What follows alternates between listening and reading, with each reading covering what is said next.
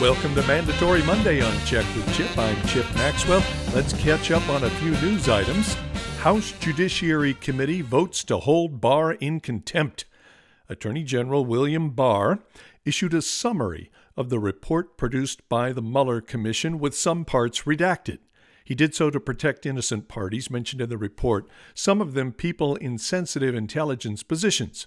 The chairman of the House Judiciary Committee, Jerry Nadler, Democrat from New York, subpoenaed Barr to hand over the unredacted report and appear before the committee to testify about it. Barr said no. This is an executive branch operation handled within the Department of Justice. Mueller was appointed by the DOJ. The process has been supervised by the DOJ, and the DOJ decides how to handle the result. Remember that the head of the executive branch, the president, did not have to allow the appointment in the first place and could have shut it down at any time. Democrats are mad that the report did not produce charges. Well, it's problematic to say charges because collusion, even if there had been collusion, is not a crime. Democrats are mad that the Mueller report did not give them something to support the narrative that Donald Trump is a treasonous Putin puppet who betrayed America and helped Russia steal an election from Hillary Clinton. So Plan B has become obstruction of justice. No collusion found? That's because the president interfered with the pursuit of truth, which is obstruction of justice. Mueller hinted at it by not ruling out obstruction of justice in the report. Barr redacted the parts of the report that indicate obstruction. That meanie Trump called the investigation a witch hunt every step of the way. He's going to pay for that. Give us the full report, and we will expose Trump for the monster that he is. And the supplementary rant is that tyrant Trump is creating a constitutional crisis as his administration continues to stonewall the righteous pursuers of truth. Does anyone doubt that if there was anything really damaging to President Trump in the Mueller report, we would have known about it long ago?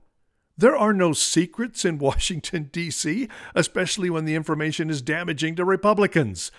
The only good thing about the deep state swamp is that, on matters such as this, the fanatic pressure to destroy the opposition acts like a political power scrub. I sleep soundly as a conservative Republican, secure in the knowledge that our adversaries have scoured the report and found nothing. House Democrats want to keep hope alive by finding Barr in contempt of Congress for defying subpoenas. Congress does not have unconditional subpoena power. There is no grant of subpoena power in the Constitution though courts have ruled that subpoena power is implied in the constitutional authority of each House of Congress to establish rules and procedures for doing business. So, all this fussing about subpoenas and constitutional crisis and so forth, I see it as much ado about nothing. In fact, let me go to the next news item to explain why I don't think any of this matters. Headline More women donated to Trump campaign in first quarter than to any 2020 Democrat.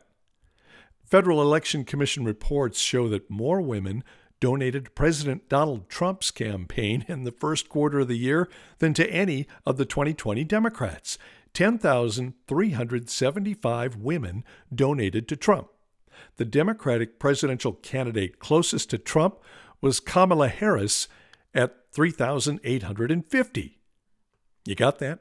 10,375 for Trump, 3850 for Kamala Harris, and she was the closest to Trump.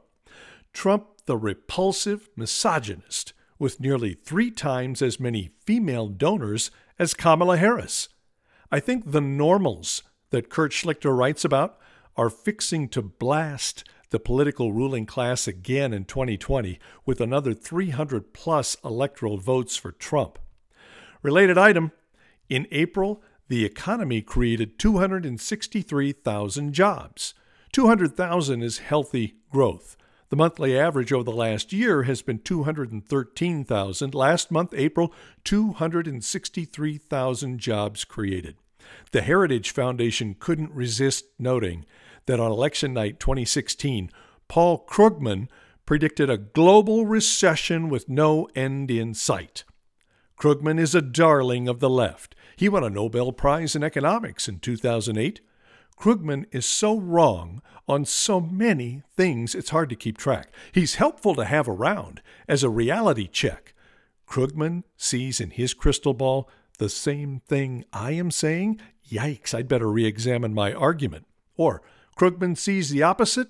That means I'm good to go. Heritage observed that Krugman was not the only lefty predicting economic disaster because of the election of Donald Trump.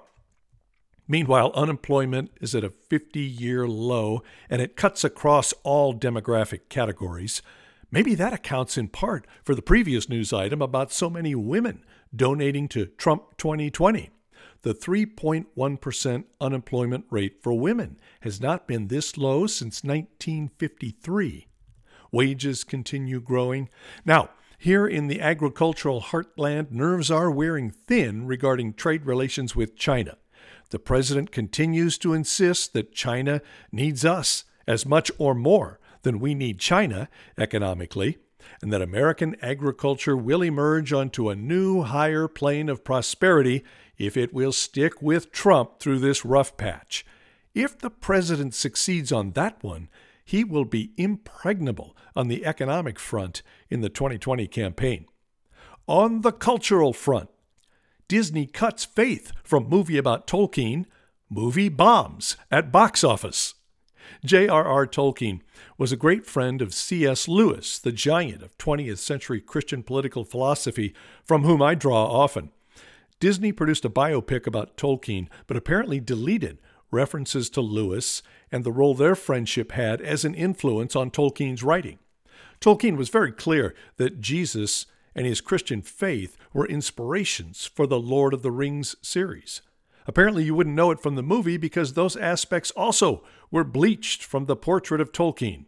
So, pardon me for a sense of satisfaction at seeing the movie open at 1,495 locations and bring in barely $2 million. I hope it at least makes back the 20 million it cost to make the movie. Actually, I hope it doesn't. I know I still have improvements to make as a Christian as we forgive those who trespass against us. I'm trying, I'm trying. I mentioned that I often draw from C.S. Lewis. Remember my humble effort to channel Lewis and do a Screwtape letter on abortion in cases of rape? Jennifer Christie was impregnated by a rapist. According to the website lifenews.com, she had been living in an unrecognizable world of darkness and pain. But when she saw the baby's heartbeat on the ultrasound, for the first time since I had been raped, I felt that life inside me again. That little flicker on the screen was to me hope and joy and light. Her husband Jeff was immediately supportive of her need to give birth to the baby, telling her this is a gift. This baby is something beautiful out of something so terrible and so painful. The Christie's testimony challenged the assumptions usually made about women who conceive babies through rape. Jennifer said, People will tell you that a raped woman who conceives will feel rage and anger and disgust towards her baby, and I've spoken to hundreds and hundreds of women, and that is just not true. When Jeff is asked how he can bring up a rapist's baby as his own, he says, My answer is, I don't know what it's like to raise a rapist's child because I'm raising our child, and he's been our child from the beginning. One of the main reasons people advise abortion for women in this awful situation is that the baby will be a reminder of the attack and of the rapist. However, Jennifer says that no woman who has been raped is going to forget it, whether she has the baby or not. When people ask me if he is a reminder, I tell them honestly, he is a reminder that good can come from evil every time. He is a reminder that love is always stronger than hate. He is a reminder that love wins. He is a reminder that who we become as human beings is not determined by how we start. She said that when her son is older, they will tell him that he brought healing to the family. We're going to tell him that there were all these people screaming at us that you should not be here, that you are a child from rape, that you do not deserve to be here. And those voices were loud, but we loved you louder. Speaking at a press conference, Jennifer said that she was not there to judge women, but to tell those who suffer in the same way she did that the path to healing and wholeness is not found through more violence and trauma. Speaking of abortion related violence and trauma, liberal college student arrested for punching pro lifer. The assailant was described as an aspiring journalist. Well, this will go right to the top of the resume. Paying a fine, doing a little time behind bars, that'll be a badge of honor uh, when he goes to apply for jobs in the journalism business, I'm sure. Speaking of fines and jail time, Pennsylvania Democrat could face charges for harassing pro lifers. Have you heard about Brian Sims, a state legislator in Pennsylvania who harassed peaceful pro life protesters at a Planned Parenthood clinic? Of course, that's Gosnell country there in Philadelphia. In fact, the Planned Parenthood clinic Sims was defending has failed numerous health code inspections. Speaking of Kermit Gosnell, uh, this macho man, Sims, verbally and physically threatened senior citizens, high school students, anyone daring to challenge the slaughter of the innocents, the American Holocaust. He talked about doxing them and paying people to harass them. A real beauty, as the president might say. Philadelphia law enforcement is investigating whether the state legislator violated the law in his aggressively menacing words and actions.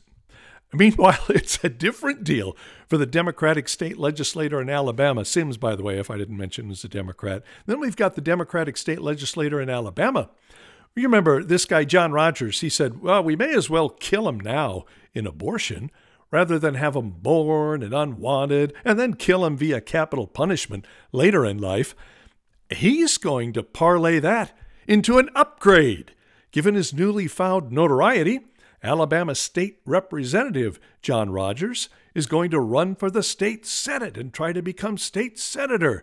John Rogers. Oh my goodness. All right, uh, let's let's finish with a touch of Good News Wednesday on this mandatory Monday. Good news, friends.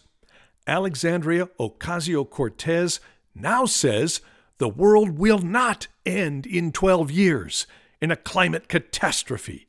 Here is her tweet. This is a technique of the GOP to take dry humor and sarcasm literally and fact check it, like the world ending in 12 years thing. You'd have to have the social intelligence of a sea sponge to think it's literal. But the GOP is basically Dwight from The Office, so who knows? Oh, that clever devil AOC. Dwight is the uptight, nerdy dweeb of that show, The Office, often overreacting and charging off in the wrong direction. So you see what the problem is? AOC is too smart for the rest of us. She's operating on a higher plane, at a higher level. Republicans just don't have the brain power to keep up with her. I admit it. She got me. She duped me. I was too stupid to pick up on the humor. The world is going to end in 12 years if we don't address climate change. And your biggest issue is your your biggest issue is how are we going to pay for it? And like this is the war. This is our World War II. World War II? That's dry humor, sarcasm, cleverness. She compared the alleged climate threat of the 21st century to arguably the biggest challenge to humanity of the 20th century millions wiped out, the Holocaust. This was a straight ahead interview on stage before a live audience. I didn't hear people in the audience laughing. I didn't hear AOC laughing. The interviewer was not laughing. The whole thing was deadly. That's not hyperbole deadly serious. We're all going to die in 12 years unless we implement the Green New Deal. She said it more than once in more than one forum.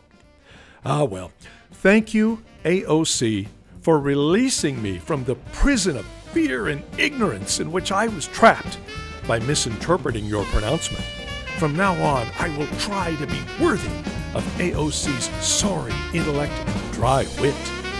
That's Mandatory Monday on Check with Chip. I'm Chip Maxwell. Thank you for listening.